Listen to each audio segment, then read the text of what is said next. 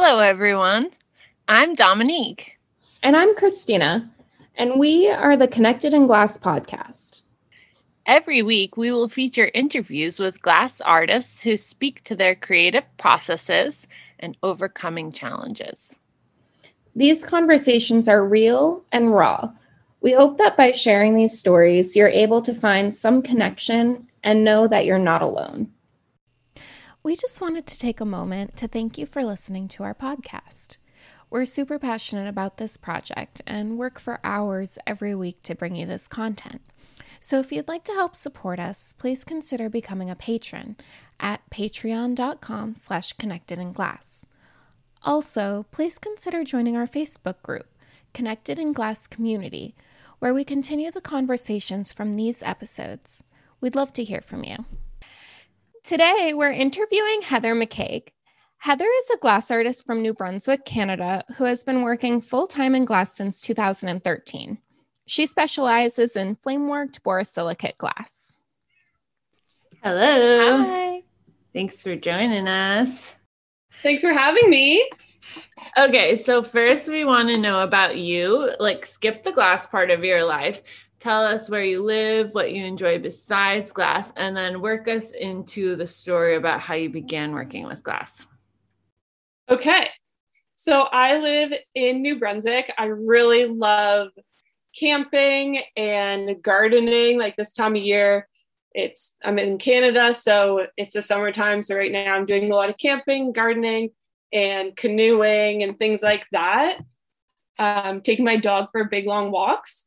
And in the winter time, I like to cross country ski, and we're doing downhill skiing this coming year. Um, yeah, and just being in the snow. So lots of just seasonal stuff in Canada, right? Yeah, yeah, kind of like what we're experiencing here in New England too. Um, so tell us, how did you start working with glass? Um, so my husband and I met. My husband is grass blower. He goes by grass blower. Um, so we actually met before we became artists, and he went to school for glass blowing in Ontario at Haliburton School of the Arts, and I went to ecosystem management at school, and I just was like captivated by glass and really, really loved it. Um, I did do pottery for a couple years after that kind of changed my uh, schooling and did pottery for a couple years and then slowly it just evolved into me getting into glass as well and i had continued to do glass after he was done school. And i just slowly got myself a little torch a nortel mini Milon, i think it is.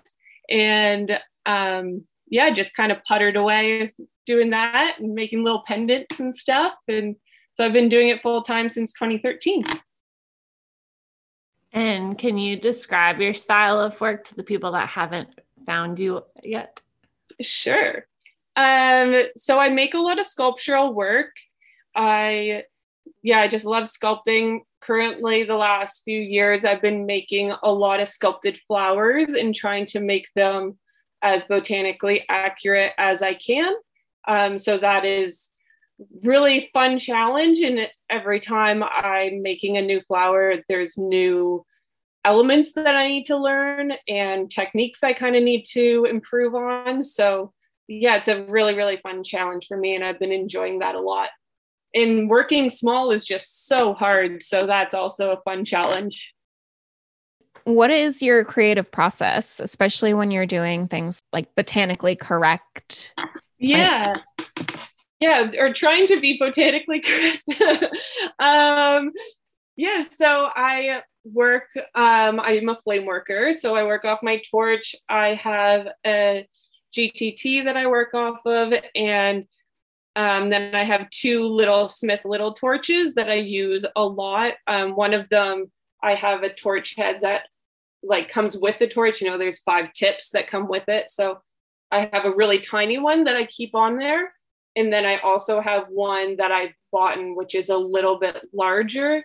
Um, so I do a lot of the petal work and leaf work on my GTT, and then I switch over and kind of like do all the bracing and the connections with my Smith Little torches.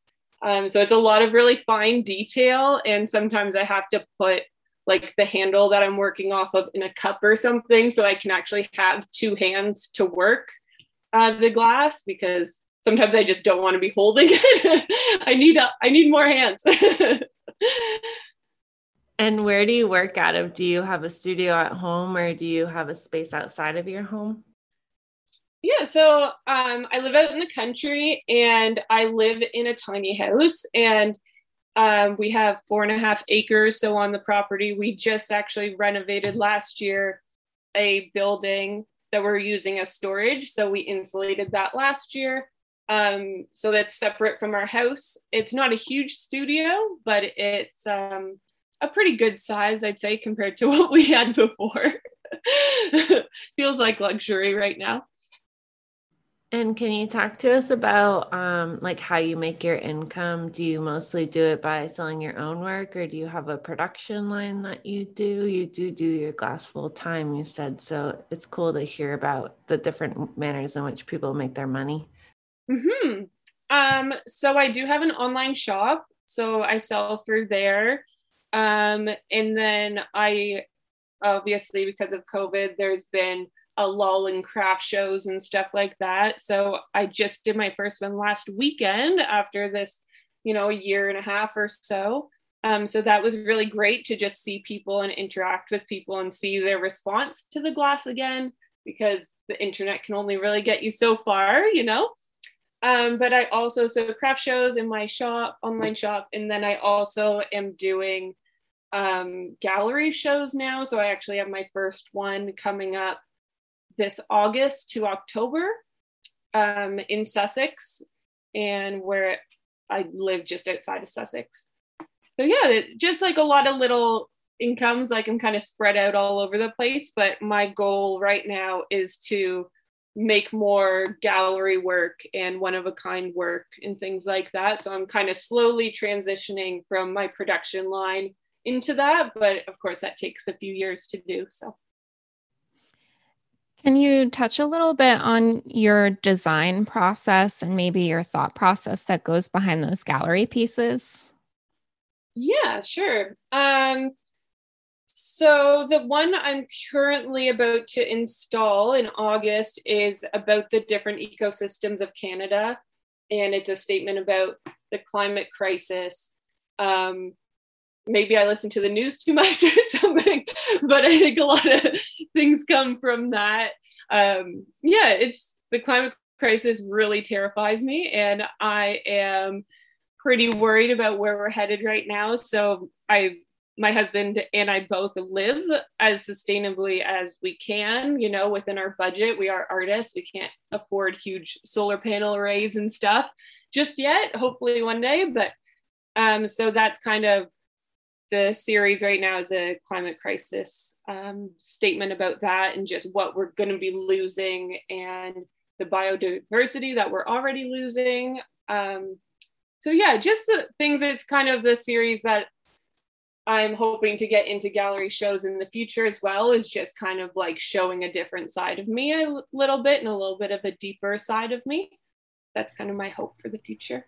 And do you like draw it out, or are you one of those people can visualize what you want to make the glass do and just kind of create it out of your head, or do you use clay or another material?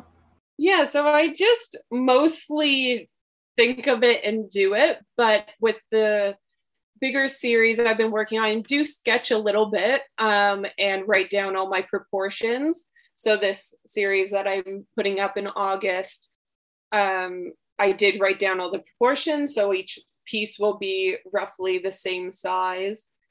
But yeah, I don't sketch as much as I probably should, but I just kind of I kind of go for it most of the time and usually it works out for the best for me. So it kind of feels like the work that you do is really personal. Do you feel that you get ever get any pushback from people on that or do you mostly just surround yourself with people that can agree with your viewpoints? Um I probably do surround myself with a lot of people that have the same viewpoints. Um but I haven't actually gotten that much pushback from it. I'm sure that will come one day and that's fine. Um, but yeah, I'm just a very science based mind. And I think I surround myself with a lot of people like that as well. Have you had any experience with learning from other people or teaching at all? My husband pretty much taught me how to blow glass. Um, I didn't take any formal training. I am like self taught in pretty much everything I do. He did try his best to guide me with what he knew at the time. And um, because he had only been doing it for maybe four or five years before I started. So I did, and I was surrounded by it for that whole time. So I did know how it worked. I just kind of had to make my hands, you know, be centered and use tools properly and things like that. Um, but no, I haven't done any formal training. I do sometimes watch YouTube videos, but that doesn't happen too often. But you know, the internet can be good for things like that when you're trying to figure stuff out. What's it like having a partner in the same industry? Or do you find that your work is so different that you kind of separate? I just want to know what it's like to have somebody that's doing the same thing and you're in the same workspace and in the same tiny home. Does it does it kind of all work out? Or do you find that sometimes you may butt heads a little? yeah, I think we definitely have butt heads a little bit, as most couples do. Um, I think in the start, maybe we, I don't know if we butt heads a little bit more in the start, but now we're kind of doing our own thing. I was making pipes and stuff for a while under like peacock glass. Yeah, I, I don't know. I don't think we really butt heads then much either, but I just kind of translated, transferred into this because I don't personally smoke and I get a lot of anxiety when I do smoke. So I didn't really feel like that was the path for me. Um, but I think we both have such like you said such different uh, businesses that it's really good that way and we have learned to take constructive criticism from each other well now i think that's something you need to learn to do and not take it so personally which can be very very hard but it's usually for the best getting that outside look on things um, do you ever struggle with anxiety or depression, or do you have any thoughts or feedback on that? Um, yeah, I definitely do. I had to do some deep breathing before this because I was a little anxious. I'm not going to lie. Um, I definitely struggle with a lot of anxiety and being in Canada during the colder months and it gets dark up here that you know you get seasonal depression sometimes. Um, yeah the, especially this last year like i'm sure everyone feels the same way but wow that's like been quite a struggle. Um my nana who pretty much helped ra- well she did help raise me. I'm actually from ontario and i moved to new brunswick in my early 20s so my family is all in ontario and my nana passed away uh, last summer like during lockdowns and stuff and I couldn't go and that super sucked. And there was a quite a dark time for me then and just you know it was a very much like you want to help your family but you can't because if I get on a plane I could give them covid and like there was all these other aspects to it um, so that was a really hard time for me and just like thinking about mortality a lot more and stuff like that so I think, of course, like everyone else, it's been a really tough, tough year. But um, the coping things, I think I started doing more yoga at home, which is I usually do yoga, go to town and do yoga. But I was doing it. I don't know if you've heard of Yoga with Adriene on YouTube. Yeah, so like super good classes, and I would recommend that to honestly anyone because I can have trouble sitting down and meditating, which is something that is really good for anxiety and depression. So your thoughts stop swirling around. Um, but the yoga is really good for just like moving your body as well as deep breathing. So I honestly that helped me a lot last year. I was doing it every night and just before bed and stuff to kind of calm my brain down a bit. Does your anxiety ever impact your work, either like the actual work itself or maybe how you're working Are there ways you work through that with your work? Yeah, so there's this I think I sent you a picture of the big skull that I made uh, last year. It's a really large skull, and there's a glass. It's all networked together, and there's some forget me nots on it.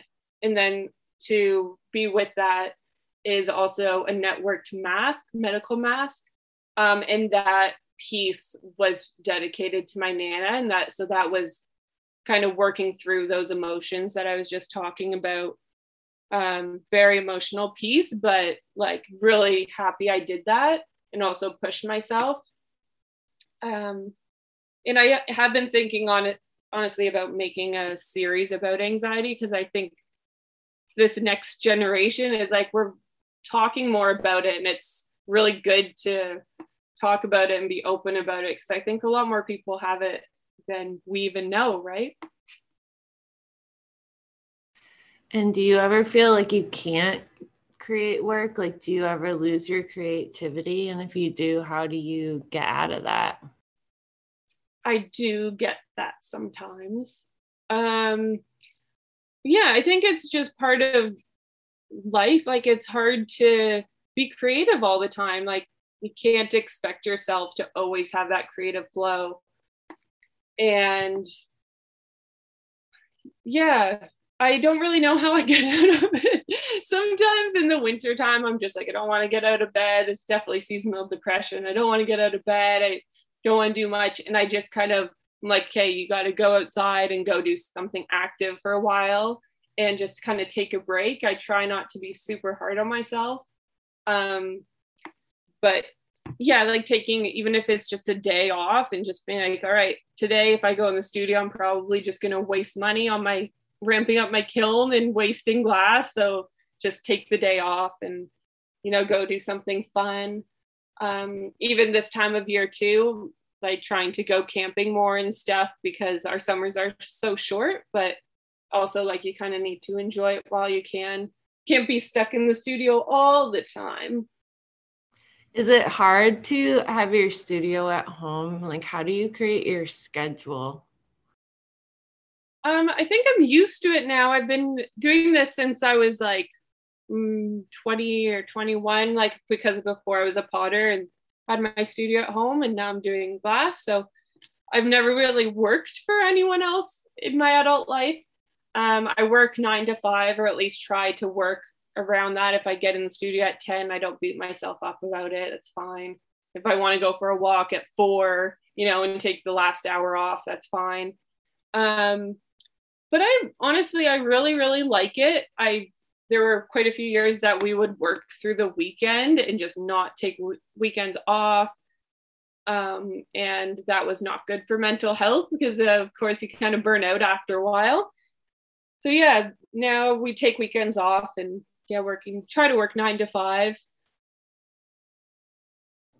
Are there any life lessons that you wish you could tell your younger self? Yeah. A lot. Um, i wish i still live by some of them. Um, yeah. So probably you know making mistakes with glass or in life like usually things work out. They always do work out. And usually it's a way of learning right? Like really shitty things happen and break a piece in glass that you wish you thought was the best piece ever. And then you're like oh well what did i do wrong here? And you realize that you made a mistake and you learn from it. Um, and tell myself not to have so much anxiety but i'm still working on that. Okay so my question is though how in a, turning it in a little different direction, but I'm stuck on this. How do you price your work? Like you're coming out with these crazy huge sculptures, but before that you were doing production. How do you decide what the prices are going to be? Do you look at what other artists do? Do you have some kind of formula that you use for it? Yeah. Um so I usually the minimum price I want for my hourly rate is $50 an hour. So that is to pay for my studio costs and living and everything. Um, so my production stuff is priced so that if I do wholesale, I will still get that amount that I want. Um, and then my more expensive pieces are priced with that in mind as well, I guess. So, you know, if someone wanted to, or most galleries are consignment, and sometimes they are 50 50 consignment. So, yeah, if it's a thousand dollar piece, say, and I need $500 for it. Do you ever do any commission work or do you mostly just stick to the designs that you have? Um, recently I've been so pretty busy, so not as much. If it's kind of in my realm of what I'm already doing, I can do it, but I don't super often do that. Like if say someone wants a pair of wine goblets for a wedding or something and they give, give me a good heads up, um, I'll definitely do it. But um, yeah, I guess it just depends. It has to be, I think, when approaching artists, whether it's glass artists or any artist, you have to look at their work. And if you want something from them that's uh, like a custom piece, it has to be within what they're doing, right? It has to be their style and stuff. You can't, I've had a few people come out with pretty outrageous things that they want me to do. And I'm like, this is not my style. so I think, you, yeah, research your artist. yeah, it's nice to like kind of hold to yourself versus like kind of take out out of your wheelhouse or whatever. Mm-hmm. Then it's hard to price that too if you have to start something from the beginning. Totally. Yeah, exactly. So I was wondering, have you had any experiences where like you've been treated differently just because you're a woman, or do you find that you were treated pretty much the same yeah, um, when I was making pipes, I would find like rigs and cannabis stuff, functional functional art. Um, I would definitely like people would message me online on Instagram, email me and be like, "Hey dude, like how's it going, man?" And my name was obviously Heather. My last name, my maiden name is Peacock, so I went by Peacock Glass so my name was Heather Peacock, and I'd be like, well, like I'm I'm a woman. Like so I think um I'd have to put more selfies, I guess, up or just pictures of me working so people obviously knew I was a woman. I don't think I've been treated differently, but that's a really hard thing to measure. I think you'd almost have to do tests to figure that out. Um, but right now, Nick and I are both working in such different realms that I can't really compare his stuff to my stuff because our our markets are just completely different now. So that's a really hard thing to measure. But I hope not. I really hope not because that would make me super sad. Do you ever struggle with imposter syndrome? I actually don't get that at all, thankfully. Um, That's awesome. yeah, maybe because I've worked for so long and I want it so bad. Um, but th- yeah thankfully i don't but i do have a lot of social anxiety and perfectionism and lots of other things where i'm you know worried to make mistakes in front of people and yeah i think there's a there's a lot of other things going on other than imposter syndrome do you have any tips for people dealing with like that perfectionism mindset um I think Us. one thing like me. Yeah, I think I'm still working on it. Um, I think that learning from your mistakes, um, I've made a lot of mistakes switching from functional art into this one of a kind like uh, gallery work. And I've made a lot of mistakes approaching galleries and approaching, I don't know, submitting work and things like that. Um, but I'm realizing that those things are okay and I'm making mistakes, but that's fine. And I'm learning from them and not to beat myself up too much about it. I still do get a bit down on myself and get like, you know, have a little panic attack, like, oh my God, how could I do that? But I try to calm myself down. Um, but even in glass, um, I think that making mistakes and having cracked pieces and you know things kind of exploding on the last step that always seems to be a trend it's like your very last step you're about to put in the kiln and it explodes i think that you just need to what i've learned is like okay step back for a second what did i do wrong? Did I not heat it enough? Did I not flash it? You know, what what was my problem here? And taking it more as a lesson than taking it as a personal, you know, oh my God, I'm a total fuck up kind of thing. so yeah, I think just learning from your mistakes is a really good thing for perfectionists. It's just so nice to hear that what's happening inside of your head is like also happening for me. You know, it's just like really reaffirming to have that same battle go on with other people. Yeah, it can be tough. It's a really hard struggle, and to calm yourself down is super hard. And, you know, going for a walk or something, even if it's just down the block and back, can be very helpful, or go to the washroom and just, you know, be in a huff for a second, then come back. but yeah, I think honestly, deep breathing has helped me a lot, and like snuggling my dog has also helped me a lot. Is there anything else that you wanted to say that we didn't cover? Thank you for having me on your wonderful podcast. This has been really great. My first ever podcast I was on, so thank you for that. Um, if anyone wants to follow me on Instagram, I do have Facebook as well, but I don't really look at it very often. So heathermckeag.glass, that would be awesome. And yeah, keep breathing, I guess. Keep having those deep breaths. It helps a lot with anxiety. Thank you so much for listening to this week's episode of Connected in Glass. Make sure to follow us on Facebook and Instagram for more information on the artists we interview and for updates on the podcast.